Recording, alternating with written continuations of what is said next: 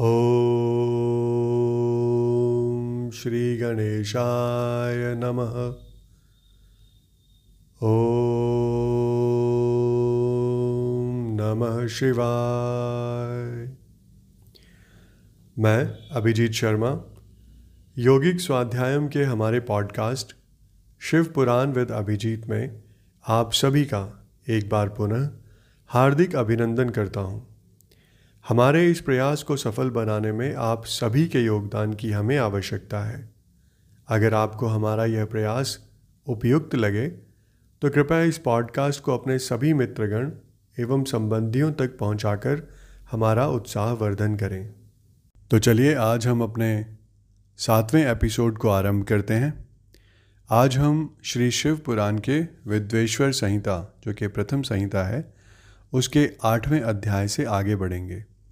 आठवां अध्याय, जिसका शीर्षक है, महेश्वर का ब्रह्मा और विष्णु को अपने निष्कल और सकल स्वरूप का परिचय देते हुए लिंग पूजन का महत्व बताना।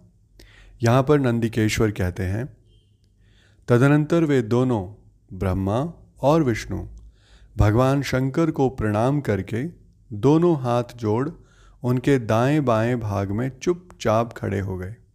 फिर उन्होंने वहाँ साक्षात प्रकट पूजनीय महादेव जी को श्रेष्ठ आसन पर स्थापित करके पवित्र पुरुष वस्तुओं द्वारा उनका पूजन किया। दीर्घ काल तक अविकृत भाव से सुस्थिर रहने वाली वस्तुओं को पुरुष वस्तु कहते हैं और अल्पकाल तक ही टिकने वाली क्षणभंगुर वस्तुएँ प्राकृत वस्तु कहलाती हैं।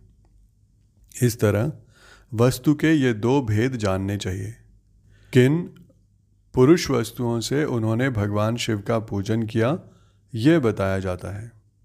हार, नुपुर, केयूर, किरीट, मणिमय कुंडल, यज्ञोपवीत, उत्तरीय वस्त्र, पुष्पमाला, रेशमी वस्त्र, हार, मुद्रिका, पुष्प, तांबूल, कपूर, चंदन एवं अगुरु का अनुलेप।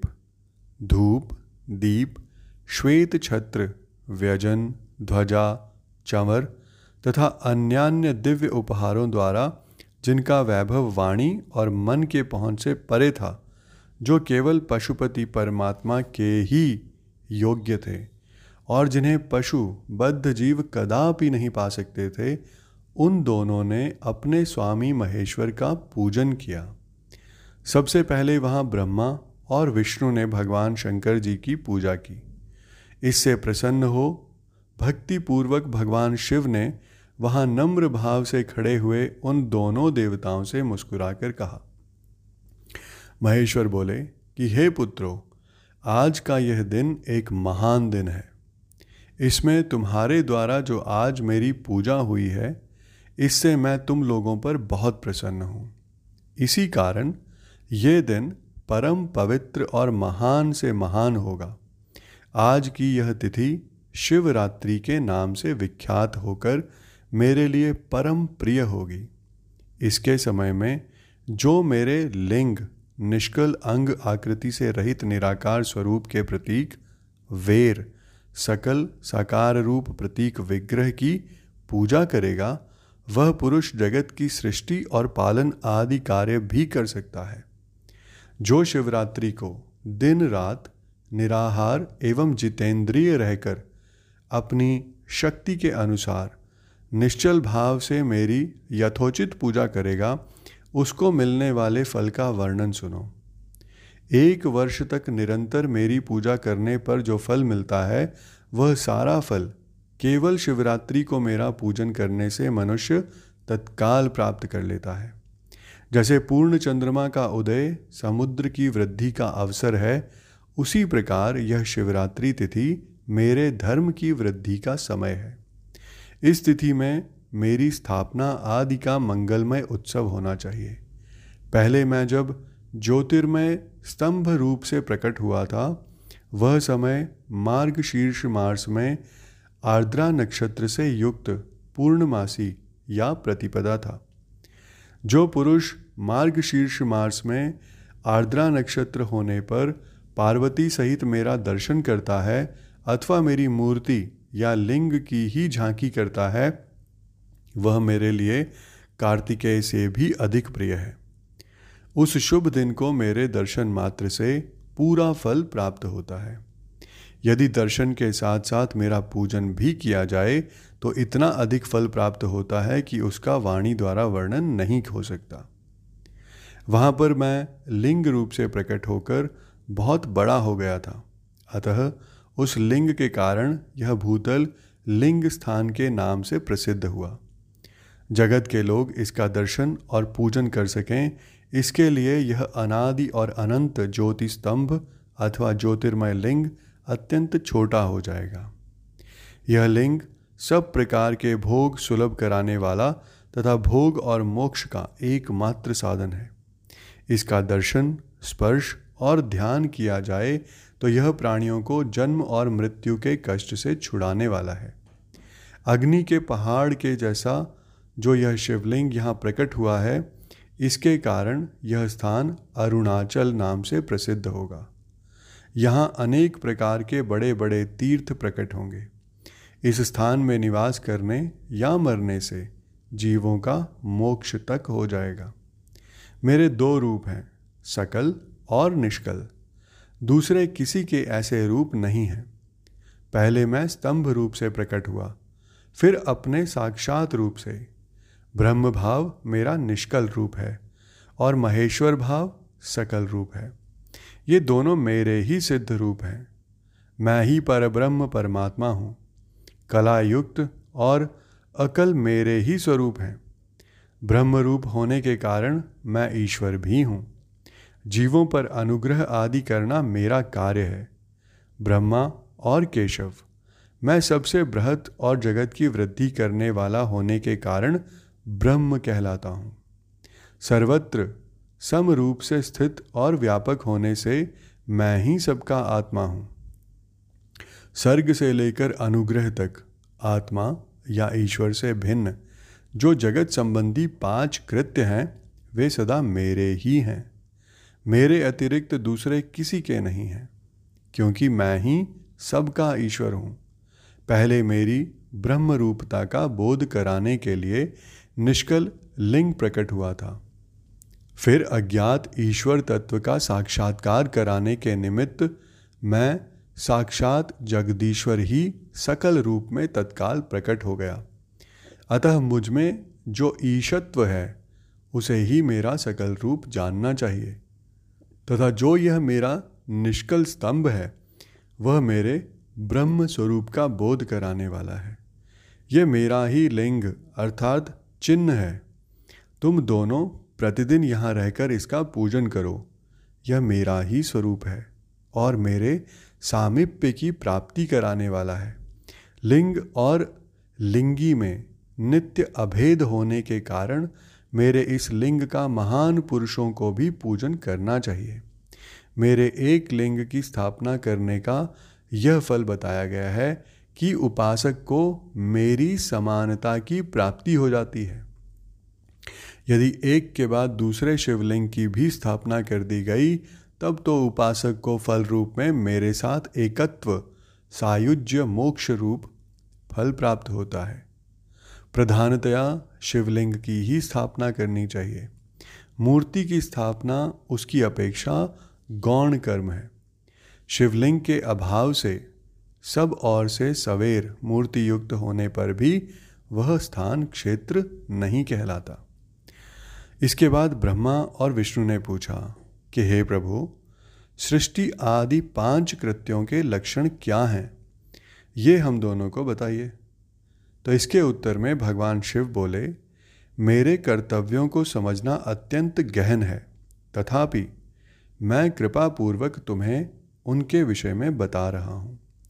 ब्रह्मा और अच्युत, सृष्टि, पालन, संहार तिरोभाव और अनुग्रह।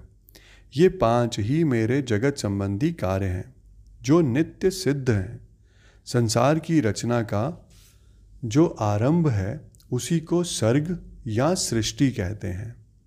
मुझसे पालित होकर सृष्टि का सुस्थिर रूप से रहना ही उसकी स्थिति है। उसका विनाश ही संहार है।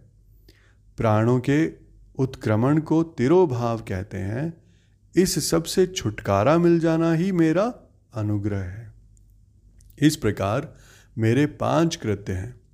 सृष्टि आदि जो चार कृत्य हैं, वे संसार का विस्तार करने वाले हैं। पांचवा कृत्य अनुग्रह, मोक्ष का हेतु है। वह सदा मुझमें ही अचल भाव से स्थिर रहता है। मेरे भक्तजन इन पाँचों कृत्यों को पाँचों भूतों में देखते हैं।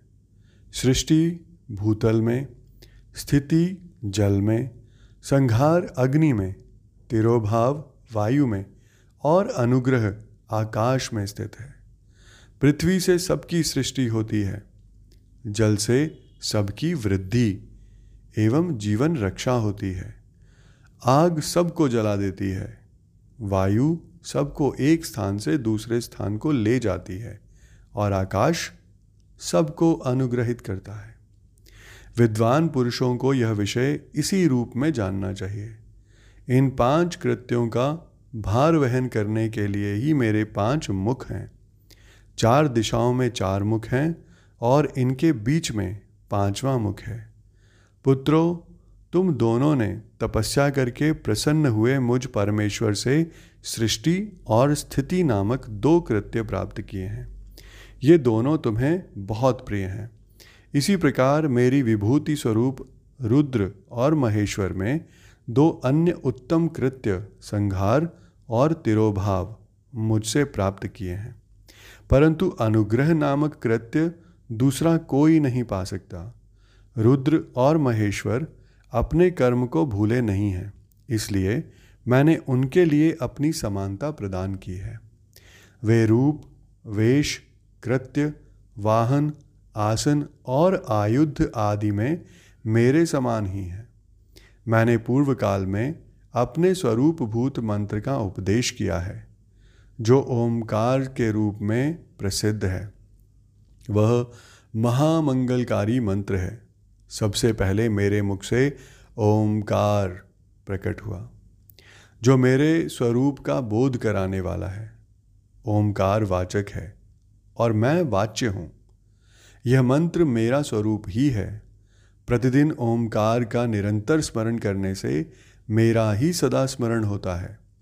मेरे उत्तरवर्ती मुख से अकार का पश्चिम मुखी मुख से उकार का, दक्षिण के मुख से मकार का और पूर्ववर्ती मुख से विंदु का तथा मध्यवर्ती मुख से नाद का प्राकट्य हुआ है।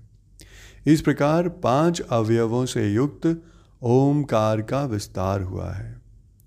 इन सभी अवयवों से एकीभूत होकर वह प्रणव ओम नामक एक अक्षर हो गया है। यह नाम रूपात्मक सारा जगत तथा वेद उत्पन्न स्त्री पुरुष वर्ग रूप दोनों कुल इस प्रणव मंत्र से व्याप्त हैं। यह मंत्र शिव और शक्ति दोनों का बोधक है।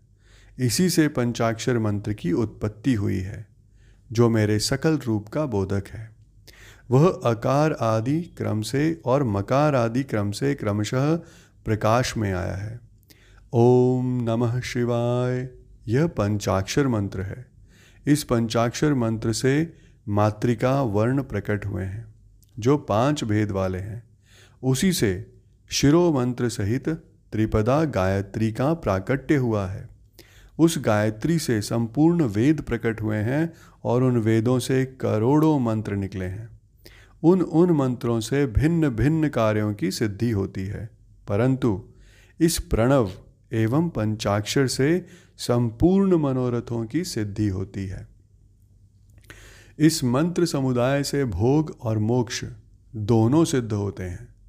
मेरे सकल स्वरूप से संबंध रखने वाले सभी मंत्र राज साक्षात भोग प्रदान करने वाले और शुभ कारक मोक्षप्रद हैं।